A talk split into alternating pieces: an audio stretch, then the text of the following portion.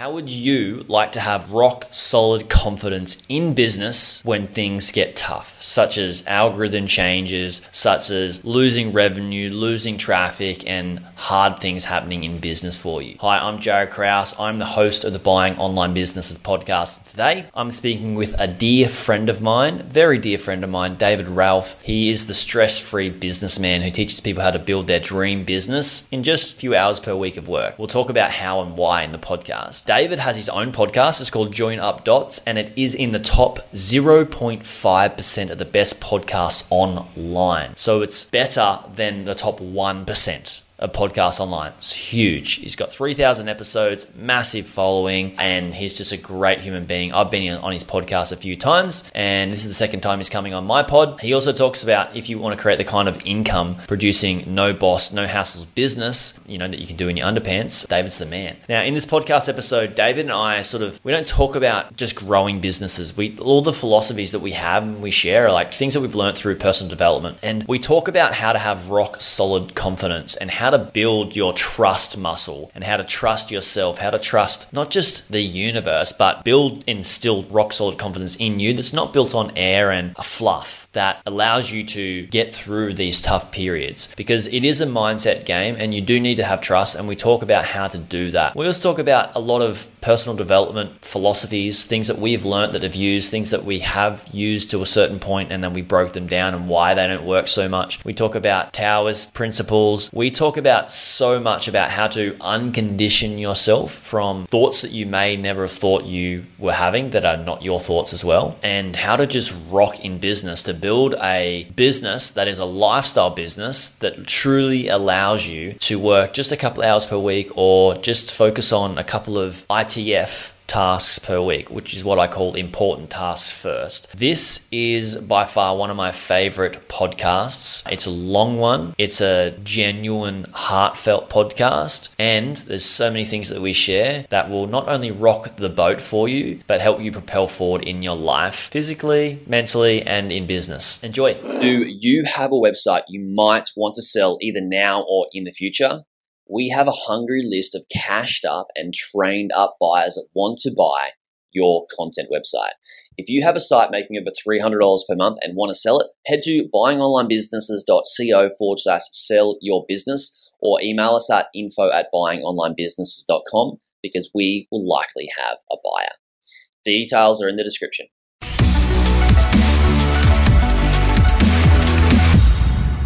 David, thank you so much for coming back on the podcast. It's an absolute delight to be here. It's very, very early in the United Kingdom.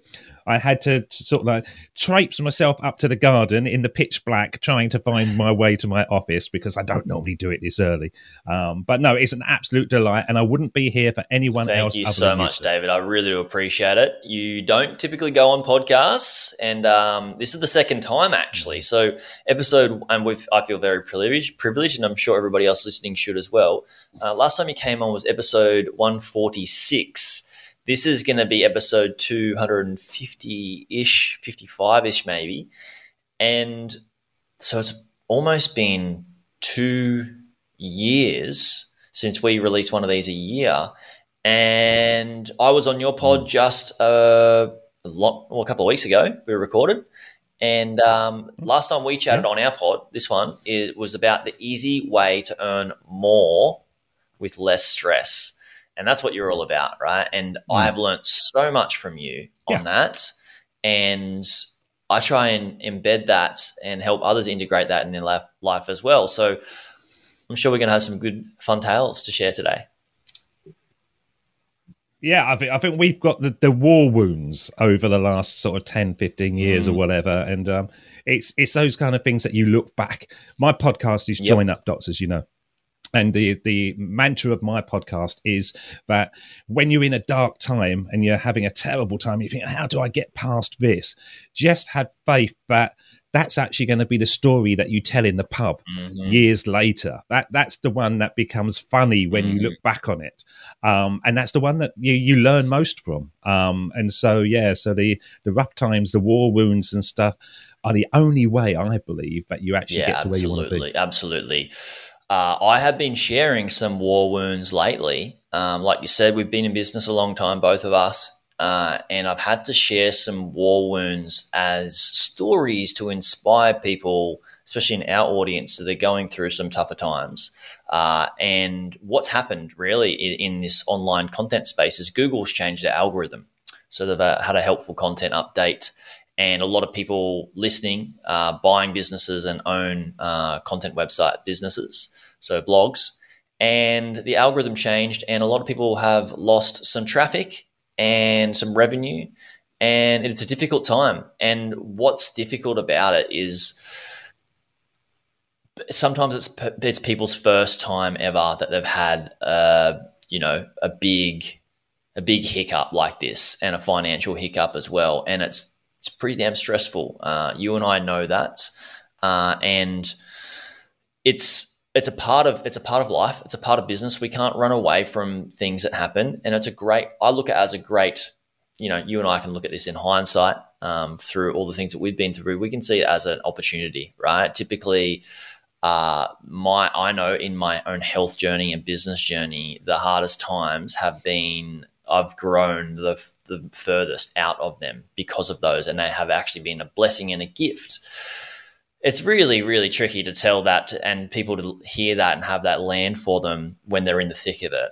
So how do you get through hard times in your business and and in you know it's like we can relate it to life as well um, and how do you teach others to do the same thing as well? So what are some of the things that you do well, I, I, just want to touch base on what you were saying about the Google algorithms. And it used to be the penguin, the panda, there was always some furry animal linked to it. And I always say to the people that I work with, just focus on quality. The only thing that Google wants is the best stuff to be at the top. End of story. The whole business is based on when you type something in, you, you get the best results. That's the only thing that Google does. So when people are chasing around going, oh my God, the algorithms changed and stuff, I always just say to them, focus on quality. Focus on quality. And I think that's the sort of the message of my life, really, that I don't focus on more, more, more that I used to do. It used to be global domination was what I wanted. Um, now I just focus on the, the quantity, uh, sorry, the, the quality, and that could be personally um, and sort of professionally. Now, to answer your second question, um, how do you get through tough times? I remember reading an article by Paul McCartney years ago. And um, I, I look back on this and I thought, yeah, he, he was right there. And he said when the Beatles were getting going and we all know them as the Beatles now, and they're global, you know. And how could they not be anything but the Beatles, you know? But there was a time that they were just four blokes dragging themselves around in a van, trying to get gigs in tiny little places. And there's a brilliant picture of them playing a small town hall on a Monday night in the United Kingdom, and there was more people on stage than uh, in the in the audience, you know, and so you think they started. And when they got to a point where they didn't know how to get further and they wanted the bigger gigs and stuff, they used to say, something will happen. Something will happen. And they proved that one night when they were driving through some really snowy mountaintops and their van went down into the ditch and this was before the time of mobile phones. This was the time of, you know, breakdown cover and all that kind of stuff. And um, they just said, don't worry about it. Something will happen. And I, I remember reading that, thinking to myself, it's all right to say, oh, you can say that because you're the Beatles. But they weren't the Beatles. They were just four people trying to get through. And I think that is what I try to focus in on in my life. That if I don't have the answer, if I'm going through a tough time, then kind of almost walk away from it. Don't think to yourself that you can force the issue and you can solve it. Just think to yourself, something will happen. And I find a lot of times when I'm going through tough times, when I walk away from it, I end up having a conversation or I end up having an email that comes through. There's always something that is waiting for you to help you to the next stage if you are quiet enough and you are reflective enough to actually see it. When you're going, oh my God, how's this going to happen? What's going to happen? How are we going to get through the day? you miss all these opportunities that are actually sort of waiting there for you. Now, I, I know that we can say to people, you know, that are struggling, um, and we can say to people that are just getting going and they can't see the wisdom in that. But it's been proven to me time and time again, years and years and years, that the less I stress about things, the less that I try to force things, actually it just takes care of itself. Um, and so that's that's my sort of answer to that. It it wasn't me five, six years ago, ten years ago. I was a real stress person, and I was one of those worst ones that looked like they weren't stressing and looked like they were sort of relaxing, but inside I was sort of really in turmoil. But now I just think if it's a bad time, I'm going to go have a walk in the country.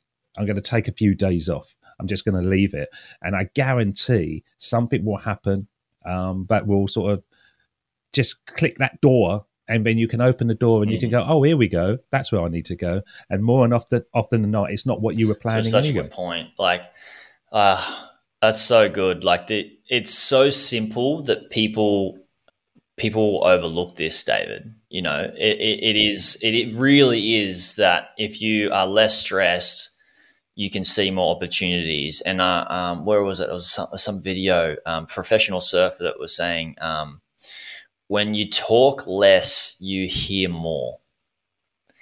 And it's a similar thing, right? Like, so when you stop doing, doing, doing, doing, doing, you can see more uh, because you're you're being more present and you're not focused on the the future and and, and trying to di- and the past at the same time and trying to dig yourself out of the past into a illustrious future. Um, but first, they.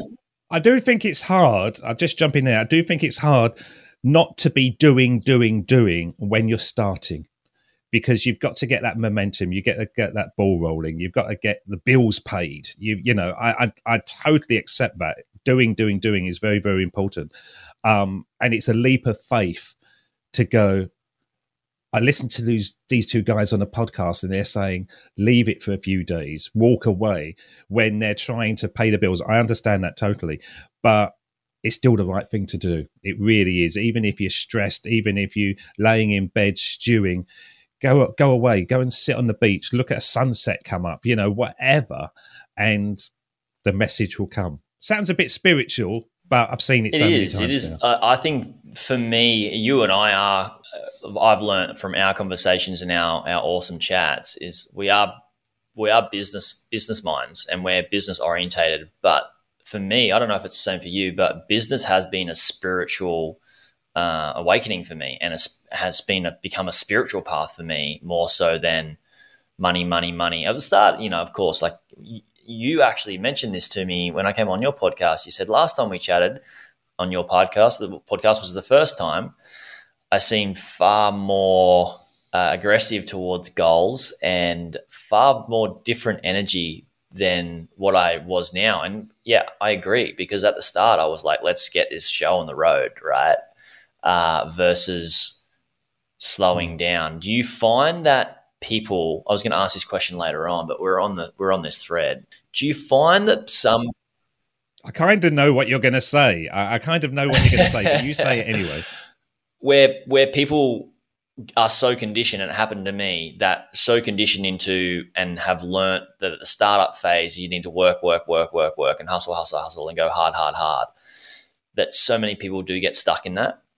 Uh, because that happened to me, and it's really hard to work my way out of like, hang on, like, why don't I just stop and slow down?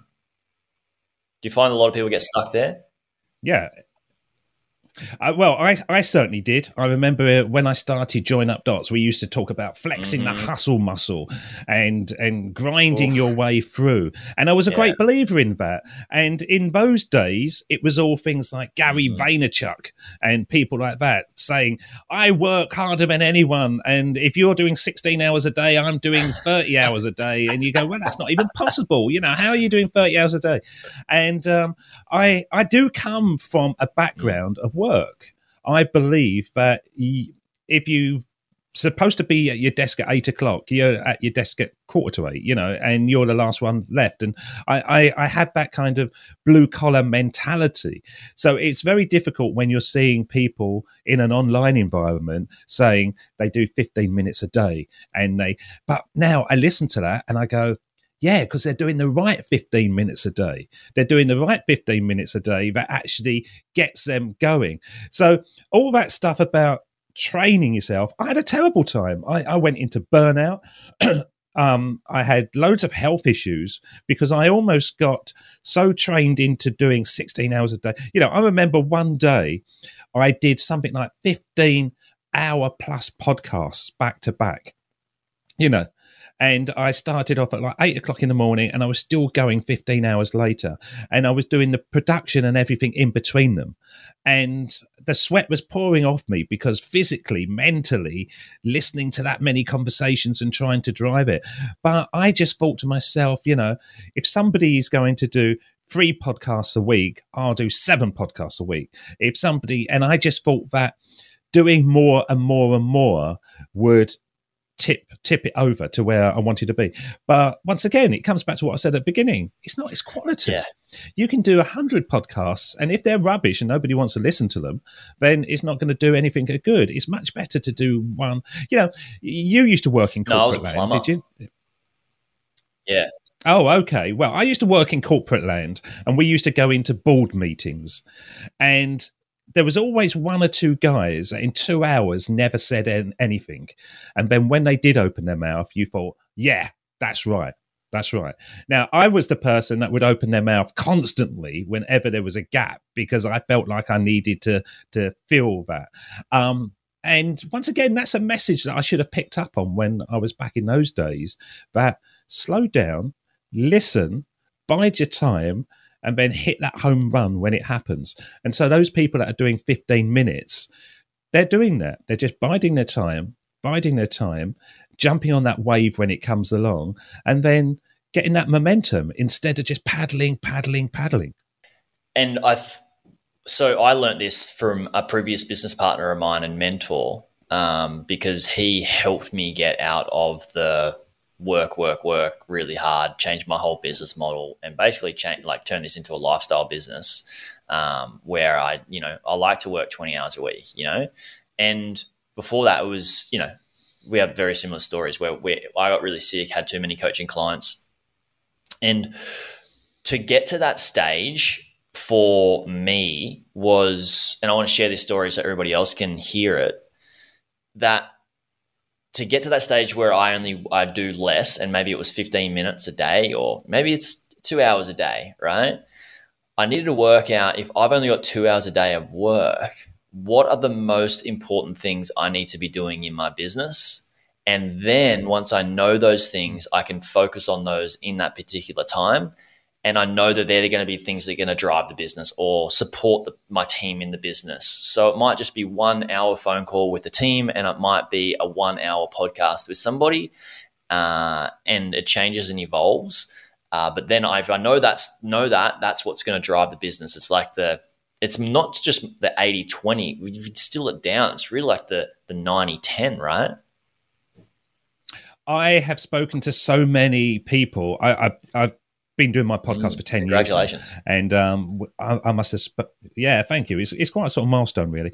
But I've spoken to so many CEOs and business owners that found that their business multiplied when they left the office and went on six months road trips. And they said they were just dri- ride, driving along and then suddenly ah that's a great idea. Jot it down. And then they'd come along and then oh that's and then when they actually connected with the office they had about six or seven things that they couldn't possibly have seen if they was in the office environment doing it. And that that really says it doesn't it? That says everything that they're not in the office but their brains working and if you allow allow your computer to work it will solve it. I had a guy on my show. Can't remember what his name was, but he used to say all the time, "We've got a billion dollar bio computer in our head that very few people are, are using." And he was saying that basically he would go into an office as a consultant. He would just walk around and he would jot down all their problems. He would put it by the side of the bed. He'd sleep on it and he'd wake up the next morning and go in and charge them 15 grand for the solution. And he said, you know, it was just that he's, he's body, his biocomputer was able to decipher what needed to be done when he wasn't doing. You know, I, I, I'm into this thing called Taoism. And um, Taoism has been a big life changer for me. And one of the things it has is non doing.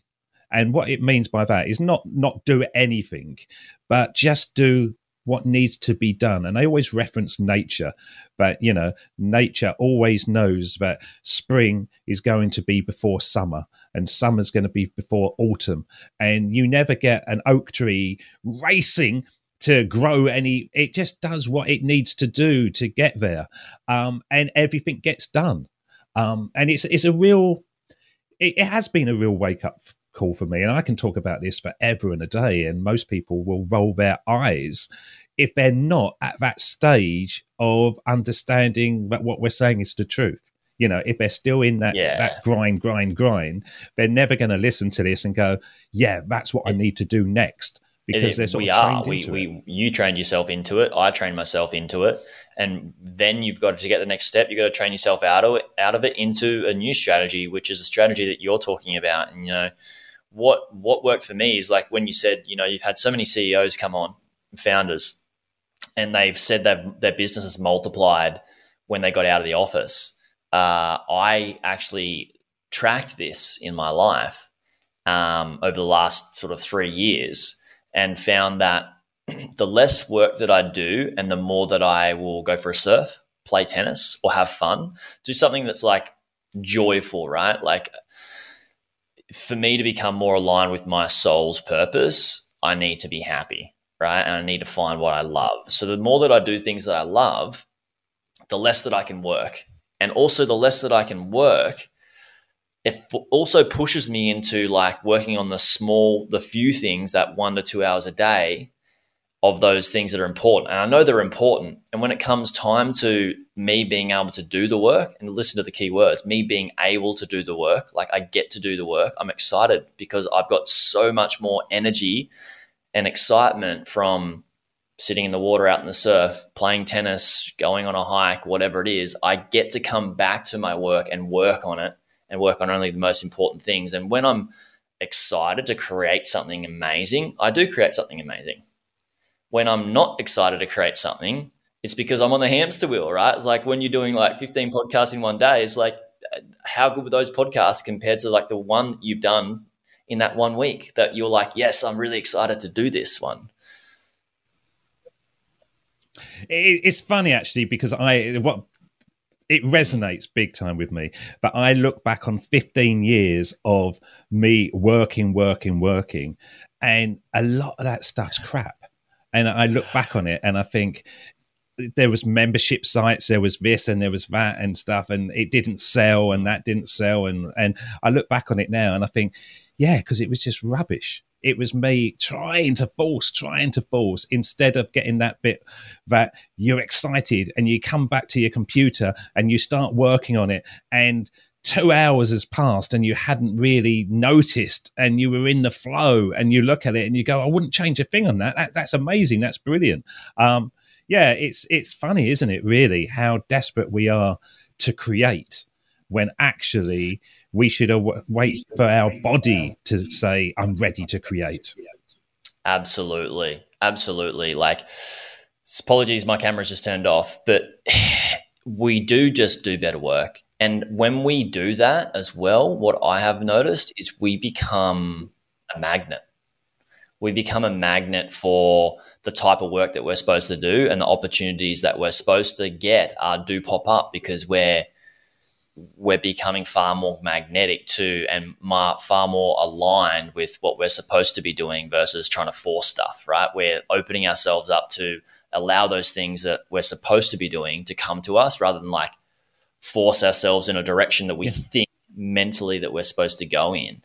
And that's a, you know, I've done that in my life so many times where sometimes, you know, it is just worth taking action to, for for action's sake, like to learn stuff and fumble around and, and and learn a few things. But if you don't come back and take a step back and then like digest and process it, then you just keep forging a path that can take you further away from what we're supposed to do here. I think. Yeah, I think you're right. I, have I've got a product that I'm launching shortly, really, and it was never part of the plan. It was never part of anything, but mm. it's it's it came to me through an issue that I had.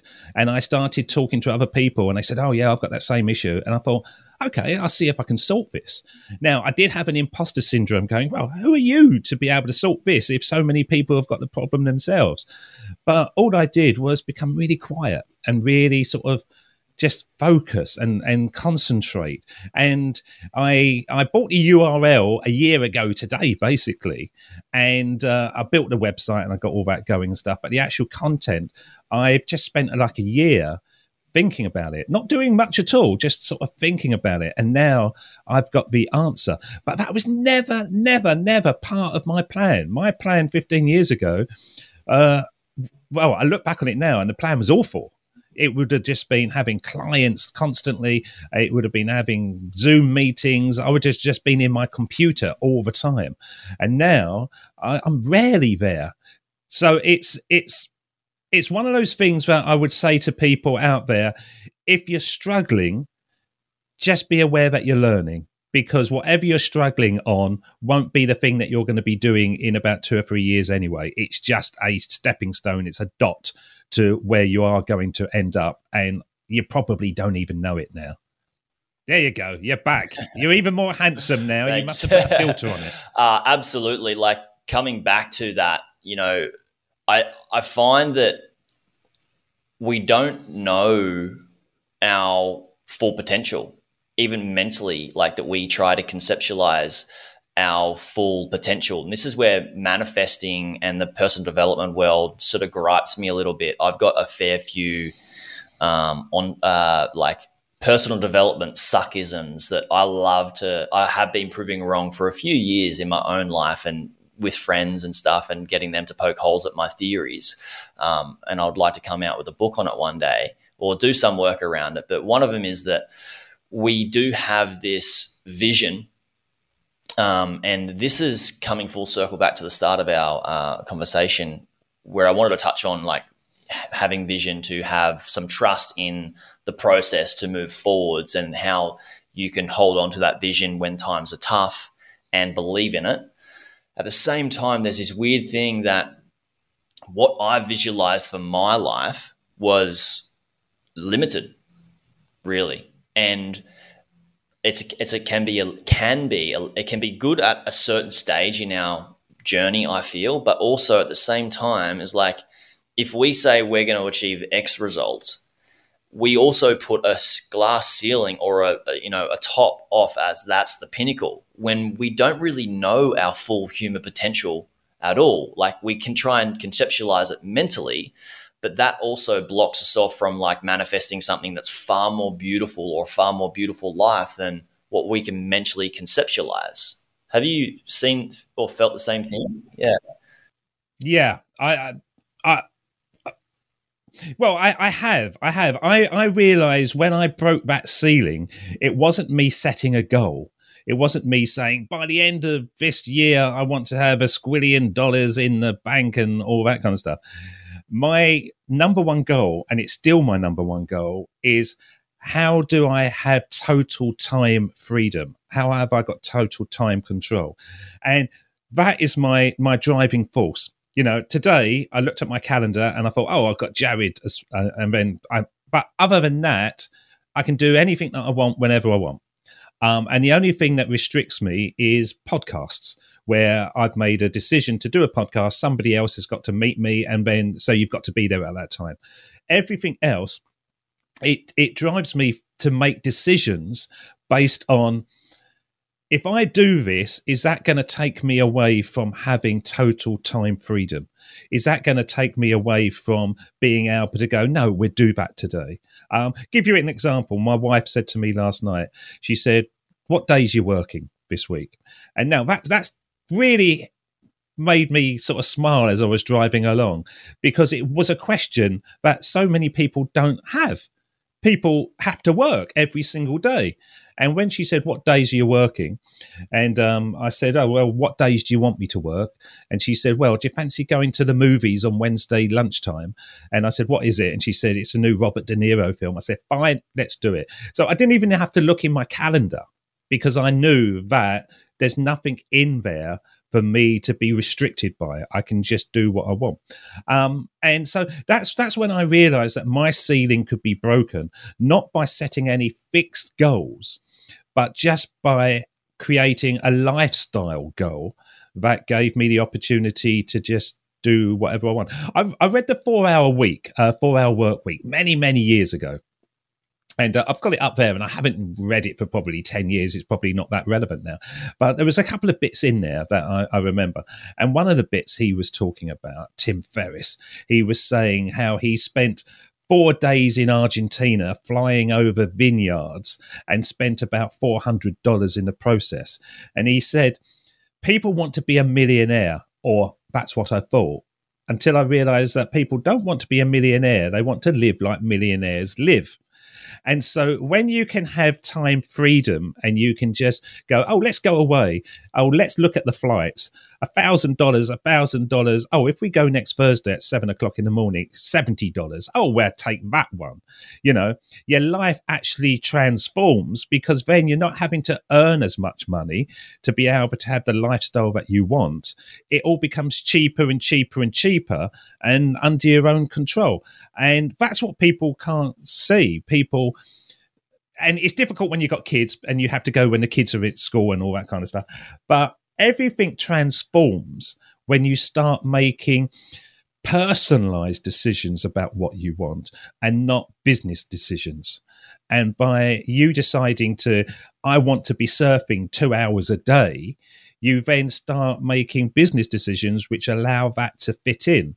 And what you're actually saying, Jaryd, is I want to be as effective as I possibly can in my business because I want to go swimming two hours a day instead of saying, I've got 24 hours to sit in front of my computer. I'm going to use all those 24 hours. Um, and most of it is just rubbish, rubbish, yeah, rubbish it work. Really it, really it really is. Uh, I heard it on a podcast or, or I read it in a book where some uh, it was a, there was a man who was quite successful in business and he got really really sick and he was flying around all these different countries and he realized that when he got sick and couldn't perform the business didn't really didn't really perform. And he realized that the business wasn't the asset which is most people we think ah, business is is mm. the asset. I'm talking about the capital T H E, the asset. When really the business can come and go.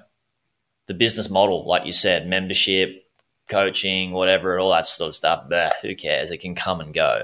But the asset is you. The asset is the person that can buy a different model, build a different business model, uh, sell one, you know the asset is you learning the all these things along the process along the way. And the if you don't look after that asset by giving that asset absolutely everything that it wants i.e if you want to go for a walk with your partner go for a walk with your partner in the middle of the day. If you want to go see the movies you know at you know 1.30 in the middle of the day on a wednesday do it you know because it's you're going to be happier you're going to you're really feeding the asset, and the better the asset is, the better everything else flows from there. Yeah. Yeah. I, t- I tell you a little story. When, when I uh, started off, um, I basically was in my job, corporate gig, decided to quit. And I thought I'd be a web designer because I quite like making websites and different things.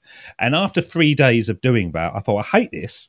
I really hate this, but what can I do? What can I do? You know, I've, I've just quit my job. I need something. And um, I, I fell into podcasting and podcasting was a natural fit. I, have been used to communicating. I used to do training and development courses, standing in front of conferences and stuff. So it was a natural fit. But to transform it into money was very difficult because I missed out on a fundamental part that my every business that I do now is based on, on this four mm. letter word. And it, I, I look at it and go, does this fall into this four letter word? And if it doesn't, I'm not having it. So I've got a, an offline shop, which is a car parts shop. Okay, and we sell oil filters. We sell filter. You know, this is your, I use it as a bit of a hobby. business. So I go down. Into? Is that right? Yeah, yeah, Yeah. It was a, a family business. Mum and Yeah. dad was going to sell it, and because it wasn't doing very well, and I thought, oh, I could turn this round, and so I bought it. And um, interestingly enough, even though you know a lot about a business, until you actually run an offline business and you've got employees and stuff, and you've got to pay their pensions and their PAYE and all these kind of stuff, it's, it's a world apart. But anyway, um, so I looked at it and I thought, does this fall in to this four letter word? And I thought, yes, it does. And the, the, the four letter word is need. Do people need oil filters? Do people need spark plugs? Do people need this? Yeah, they do. That's 75% forward in a business. And then I thought to myself, what are people needing more of? And so they've got electric cars.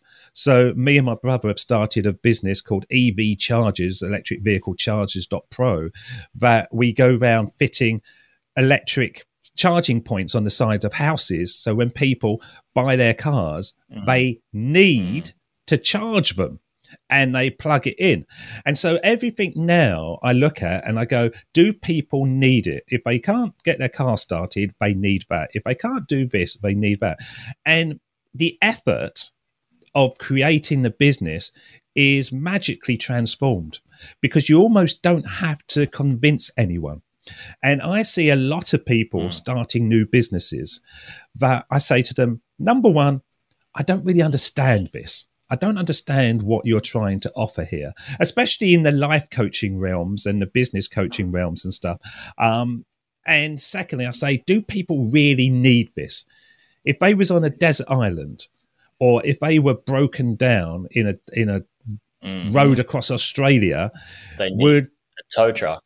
And you turned up and you were offering sort of um, time management services, do people really need that, or is it just a, a want? You know, and um, that that really transformed everything for me again. Just looking at that and saying, can I create a need business that allows me to be free from everything and not really being involved in it until I want it? And it's it seems too obvious to say. And the, the more you need something, like this new business that I'm creating at the moment, Mm. it's a big need and it's a pain point and it's there's about 31,000 people a month googling Mm. for this thing.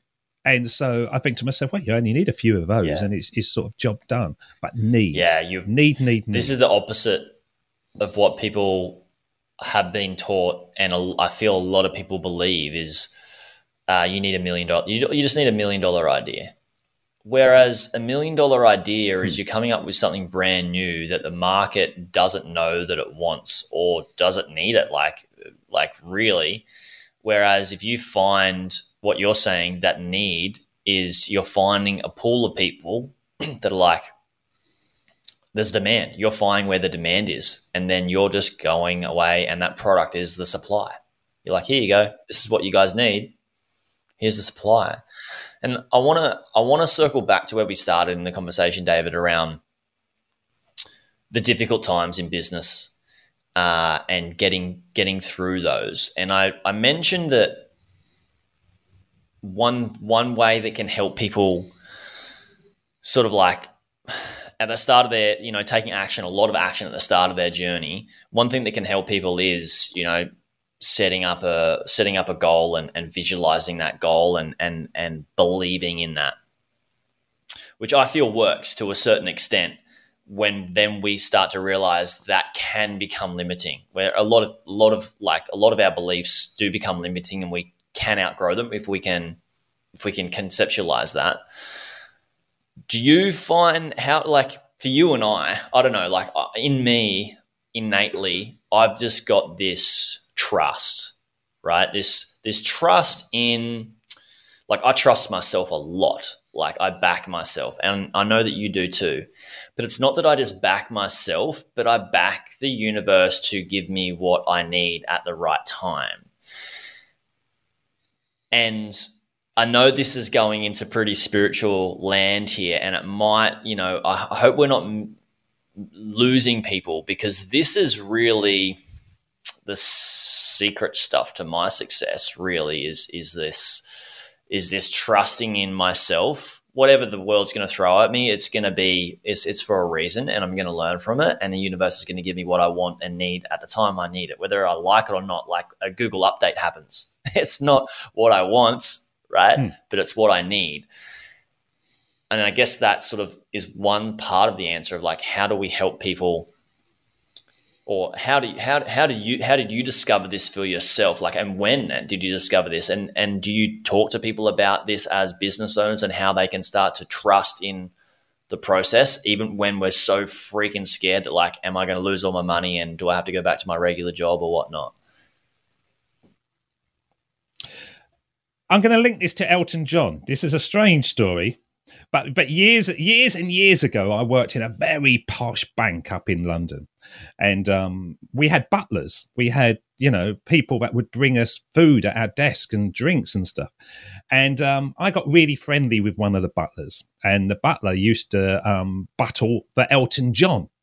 And um, he said to me, he said, Elton John once said, oh no he said to him you know how do you know that you're going to be able to write a song how do you actually know that you, you're going to be able to sit there and just get some words and write a hit song and elton john said to him i trust the process he said it's as simple as that that elton john just knew that if he sat there he could do it. it it was nothing more than that and this butler he went to Sydney. He emigrated to Sydney.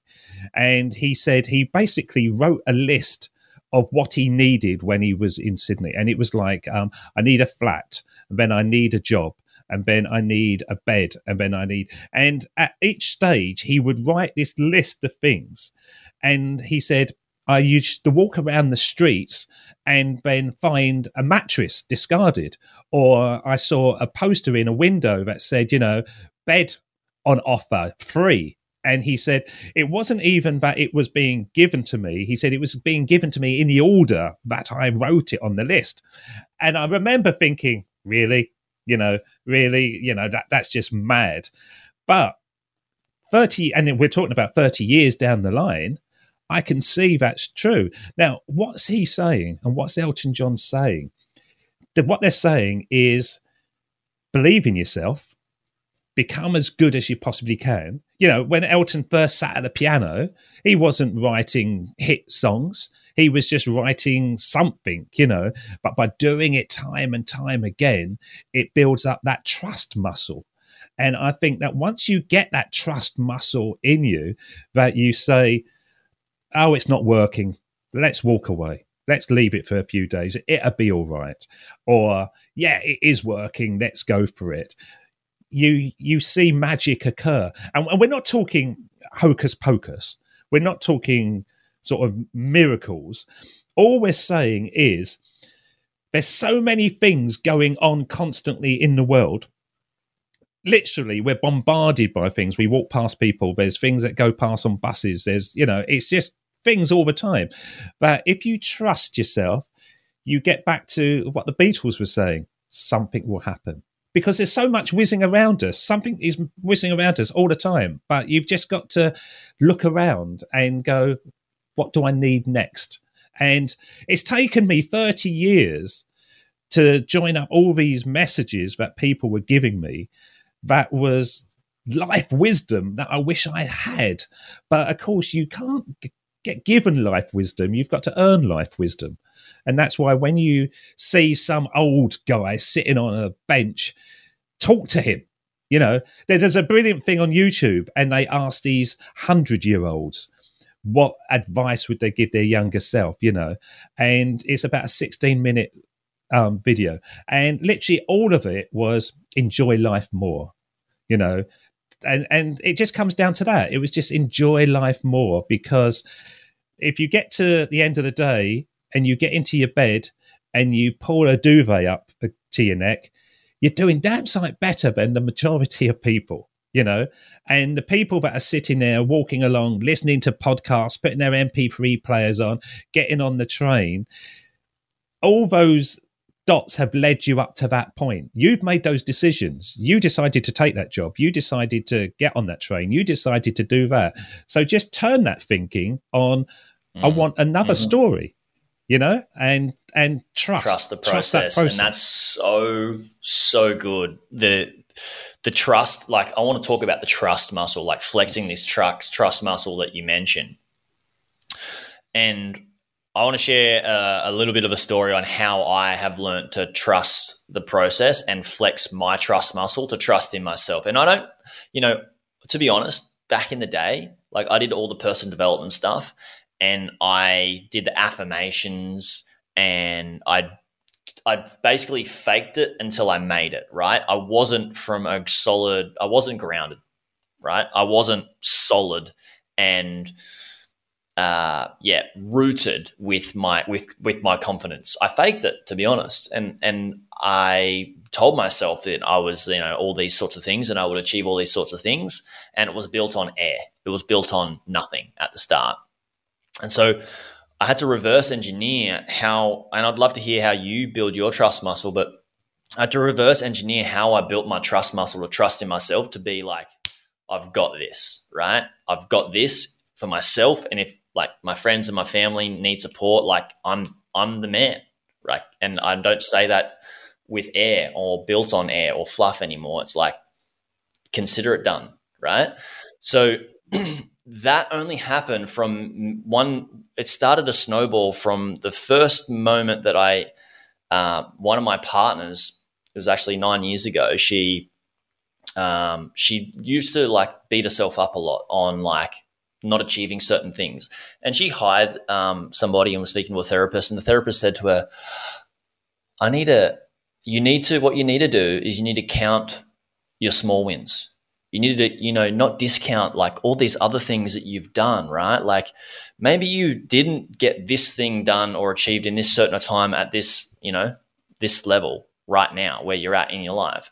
But what about all the other things that you've done? right? And this is what I do whenever I speak to um, have coaching clients and we, we have our mastermind. We always rock up and we always share a win. And the win doesn't need to be, I made 10 grand today. Uh, it can be this morning, I woke up and I didn't want to work, but I knew I had to, so I did it. That's a huge win, right? So we share our wins and then we count those wins. And I think for me, where my trust muscle really, where I started to do the heavy reps, the heavy lifting, is when I was down and out and I achieved something like keeping my head afloat, right? For example, my first year in this business, I made just under half a mil. The year after that, I was spending five grand a month every single month, right? Just, just like trusting, trusting and hoping that I would come out of this and, uh, you know, build this. And I had to revolutionize my whole business. And this is what this is a story I've been sharing with a lot of people is that I was going backwards a lot, right, in my finances. And I took a I took a job. I was doing sales calls. I was like, I'm just gonna just make it happen. My partner's like, let's go traveling and spend all this money. I'm like, can do we have to?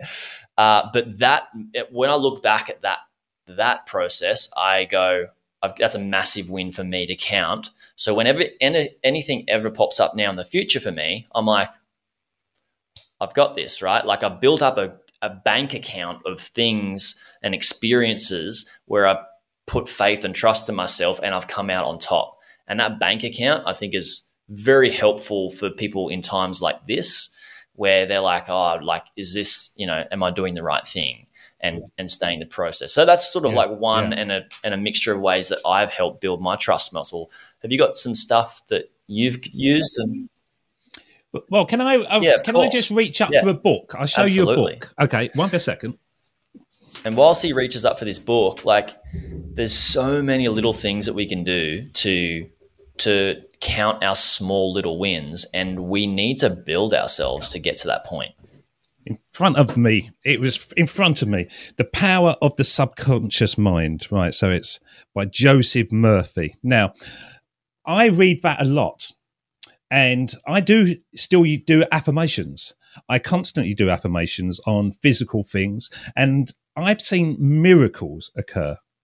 For for example, my hair, right, it doesn't look that thick, but there was a time a few years ago that it was literally disappearing. It was absolutely disappearing, and through stress and and sort of overwork and stiff different things. And I just thought, okay, I'm going to be one of those bald guys. You know, as as you get older, you lose your hair. And I started reading this book, and basically you've got two levels of your mind you've got the conscious mind you've got the subconscious mind and the, the conscious mind is the ones that you you make the decisions of what you're going to do i'm going to have a sandwich i'm going to talk to jaryd today but the subconscious mind is the real powerful thing and um, i started using what this says in this book to actually build that trust muscle really have that belief that hey it's going to happen it's going to happen. And it's almost like you do you remember Dumbo used to have that magic feather? And if he had the feather, he could fly. And if he didn't, and once you actually give yourself that feather in your hand, you feel like you've got a suit of armor on. You feel like anything can just be bashed away. And this this was a great book and it repeats like all self-development books do. You could write it in 30 pages when they do it for 300 pages. But but the, the, the basis of it is is if you want something and you really really believe it it will come true as long as you put work into it and effort into it and, and do the right things. And what I talk a lot about to my clients now, and I, I have very few clients like you, um, but I say to them, if you went into a shop, say say you wanted to cook a really romantic meal for your partner, and you went into a shop and you bought a nice piece of steak and you bought some mushrooms and you were going to do a big meal. And then you came home and you went into a room that didn't have an oven. You're not going to make that that meal. It is not going to happen. So you've got to set the conditions right to make the success happen. You've got to get the tools out. You've got to get the oven out. You've got to get it to the right temperature. You've got to put the steak in at the right time. And I find that a lot of people are trying to create success in their life without setting the right conditions. And so they are trying to do it on a laptop um, where people are walking all around them. No, go to a quiet space you know, lock yourself away. Um, keep away from your kids. Say to your kids, look, just for an hour, I, I, don't want to be contacted, you know. And you've got to set those conditions right. And once you set those conditions right, physically and and environmentally, i.e., where you're working, then you've got more than 50% chance to actually make things happen. But you can't just turn on the laptop and expect miracles to happen. You can't uh, turn on the, the laptop, as you say, and expect inspiration to hit. You've got to do things to feel inspired. You've got to do things to feel rested. You've got to do things to feel creative.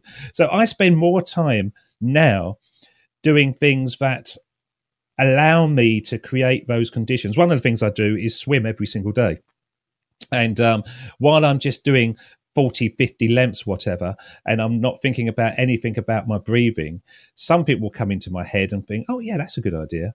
And then I've created that condition, that environment to actually come back and, and make it happen. So it all ties up with that trust. It all comes into trusting the process. It all comes into not being stressed, not being pressured, just doing what needs to be done.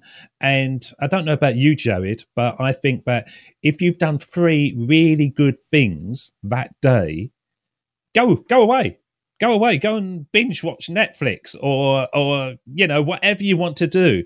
But think to yourself, what three things do I really need to do to sort of move this business forward? And then focus on those and make those good. so good, so good. The we we've been taught, I believe, and conditioned through personal development. It's really good and it gets you started, but I do think it's quite limiting depending on different stages. And one of those is um, you said if you just do good three good things a day, give give up. Like you've done, you're done. Like you've done everything you need to do. You've set yourself up for success, right? Don't don't stack it to be fifty or hundred things on your to do list for the day or even 10. Like if you do those two to three things, I used to call them ITF, important tasks first. And if you do your ITF, right, this is what I used to teach with my clients. If you do your ITF, then don't do anything else, right? Like we've been taught to be so damn productive with all of our time. My friend the other day, he said to me, Oh, you know, do you do you listen to a podcast like when you're doing the washing or when you're cooking or like when you're like, you know, just doing stuff? And I'm like, no. He's like, what do you mean? Like how like how do you keep learning? I'm like, I I, I learn, I, I think about things and I process things and I digest them without me trying to do it, right? I just give myself a lot of blank space. And just by watching Netflix, like I, t- I test this as well. I did a couple of things a day. I do uh, two coaching calls and I'd have a podcast and I'd watch Netflix at 11 a.m. and eat food. And I would watch Netflix without trying to learn. I would just learn and come up with things that I've noticed in the content. It's like, oh, that's interesting. Like maybe that'll come into fruition for me one day. Um, versus like the there's a certain level of unproductivity, and I, I, even Tim Ferriss has, has come out saying that he, you know, he went from being so damn productive to deciding to be unproductive on purpose and that's where that's I think that's where we hit our genius zone and we start to become the best version of ourselves when we allow ourselves to when we don't be so strict on ourselves. I think there's a time to be strict and not. I agree. Yeah, I agree. I agree a billion percent. I really do. But I still am trapped in that you go to work.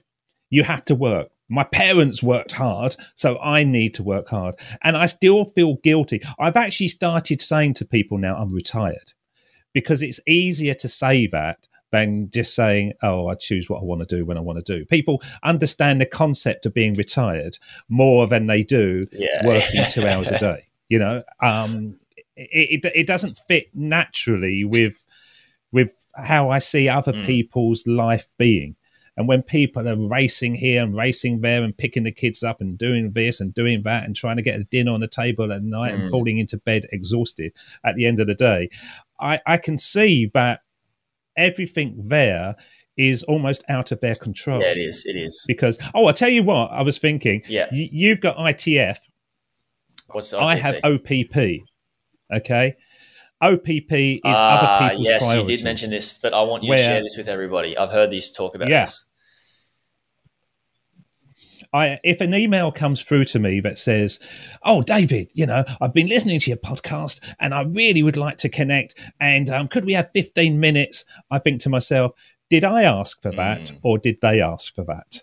And I move it into my OPP folder, which I might come back to, but I've got a quite a big folder of other people mm. asking for stuff, and I look at it all and I think to myself, if I was on a planet where I could do what I wanted to do every single day, would mm. I have chosen that thing?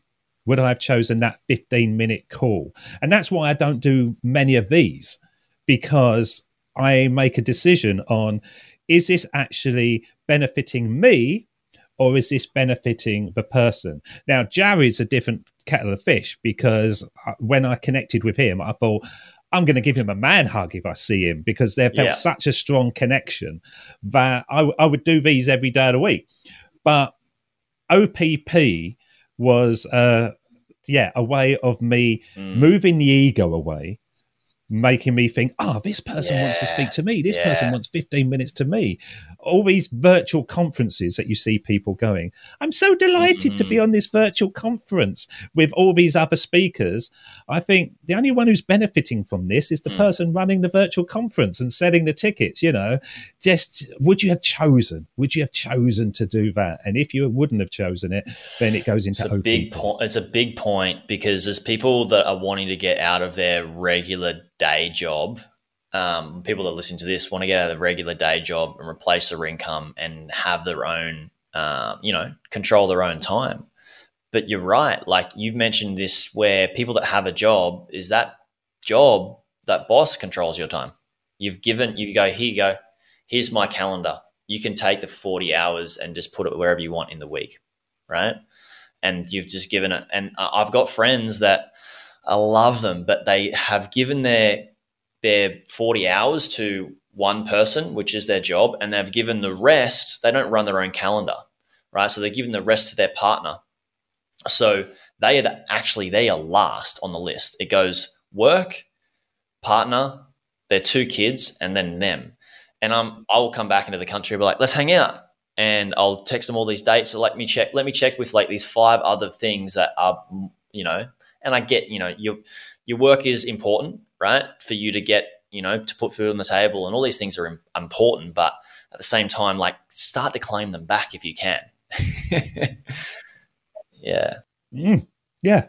Yeah. It, it's it's a flow it's a flow. And I, I was there, you know, t- 20 years ago, I had a heart attack. I thought I had a heart attack, but it turned out to be stress. And basically, I was getting up in the morning. I was having to catch the train. I was getting there. I was doing a training course, and then I was learning a subject to train in the afternoon. And then I had to get out at four o'clock because the kids were going to Cubs, and I had to get them to Cubs. And then I had to pick them up at six o'clock. And when they put me on a heart monitor, as soon as I woke up in the morning, my heartbeat was going to 165 beats a minute because I was just constantly chasing, chasing, chasing, chasing, chasing. And that was because I gave my control away to every single other person. Every part of me was about just just being there because somebody else had told me I've got to be there at eight o'clock, I've got to be there at ten o'clock, I've got to be there at four o'clock. Um, so I totally understand how people get into that situation, and I don't think there's any bad situation that I haven't got myself into over the years. You know, it's it's not that I've I sort of rode to Damascus early.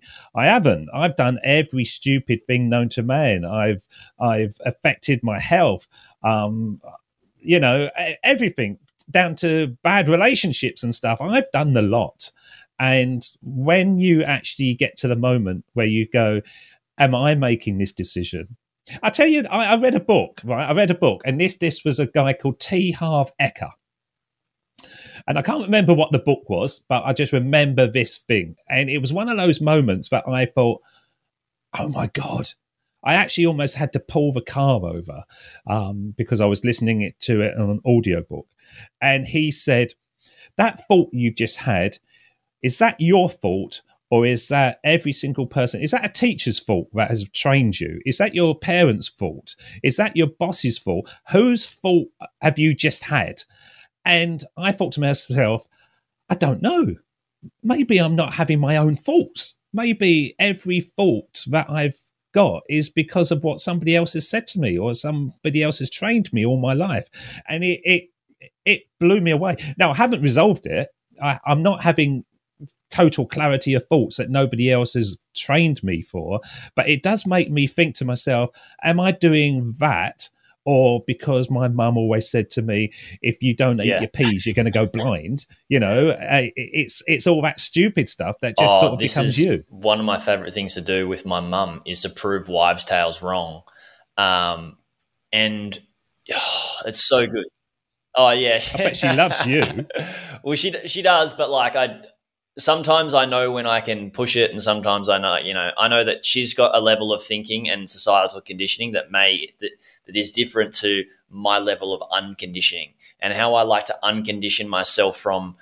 Is that my thought, or is that you know something that I've learned from my coach at football, right, or what everybody else has been saying at school, or what I learned from my old boss as a plumber? How I started to consciously because um, sometimes we have these these thoughts unconsciously. But what I started to do consciously was grab some of those thoughts and go, "Is that true? Is that true to me?" And also, can I prove it wrong? And that's why when I got into personal development, I just trusted the process so much until I got to a point I was like, "Hang on, is absolutely everything that I'm learning true and correct and right for me in this time?" And I've proven a lot of it wrong for me where I'm at in my journey and for where I feel a lot of people are at. And I think that's a really good, you know, thing to understand is like, oh, we can be on so much autopilot without even understanding what we have been taught. And uh, with that, that's that's the difference. Yeah. So you and I, David, we are not normal human beings at all, right? And my I, I believe yeah. that to be true on a daily basis. Actually, sometimes not for the right reasons. I'm sure, I'm sure they are. But like, I'm, I'm one of my fears is being normal. Like, I don't want to be normal because I don't want to live a normal life. I want to live an extraordinary life. I don't want to be ordinary, but it is pretty ordinary to just go with the to to not to not take yourself back and give yourself the chance to think like independently, I guess. And that's where that's where that's where people end up in 10, 20 or 10, 15, 20 years down the line like damn, like I didn't learn from David when he said watch this YouTube video of these uh, wise wise people that are at the end of their life that said just enjoy your life, right? I didn't I just didn't think about enjoying my life. I just went and did all the things that I was supposed to tick off that I the media and the world has told me that is uh, success. So how did you? I, I I'll tell you a little story about this, and and what the whole conversation is what I always call why I see, and I say to my family why I see. You're in control. You're in control of your thoughts. You're in control of what to wear each day. You're in control whether to have a shower in the morning or not to have it. Every decision, good or bad, you're in control. And once you take that good or bad, and don't say, oh, it's because Jaryd got me up early in the morning that that's happened, and because of this and because of that. And I see it with my daughter. My daughter is always looking for somebody to point the finger at that because her day was bad, it was because of this person. Once you get into why I see and just accept, then things will just sort of take control of themselves, really. And you know, you are in control. You're in control of everything. Yeah, I, I, find I find this fascinatingly simple, but also I know that once again, there's going to be people out there listening that are gritting their teeth and going, uh, "If it was that simple, everyone would do it." yeah, I understand. And because everyone isn't doing it, everyone isn't trying to be not normal, they're getting the same results and they're getting the crumbs of that cake where Jaryd is saying, I'm not going to be normal here. I'm not going to do what everybody else does. I'm going to create my own path. Oh, there's not much competition on this path. I'm going to get more results because of this and um, you know it's it's annoyingly simple, but it's horrific to actually be able to achieve because you're going against everything you've ever been conditioned in, basically. Such a good point. Apologies, my camera is playing funny buggers again, but the it is it is hard. It is really really hard to go against the grain because I'll give you an example. uh, people don't want to be judged, right? people have a fear of judgment. For me, bring it on. I don't care if you judge me because it's not my stuff. It's yours, right? So eh, you can just prove that one wrong right there. It's like a lot of people are worried that how the world will see them. I don't care how the world sees them. I care about how I see myself. I care about how I show up, not how other people show up and how other people judge me. They're going to judge me anyway, whether whatever I do. If I'm if I become the next Elon Musk, which I do not want to do, then I'm going to get judged because Elon Musk gets judged, right? Everybody does. Yeah. So judge judge away.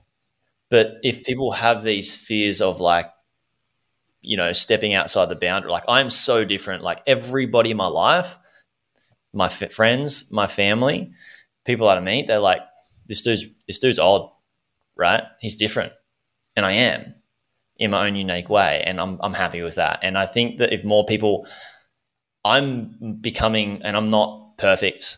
And I always want to grow and evolve and become a better version of myself.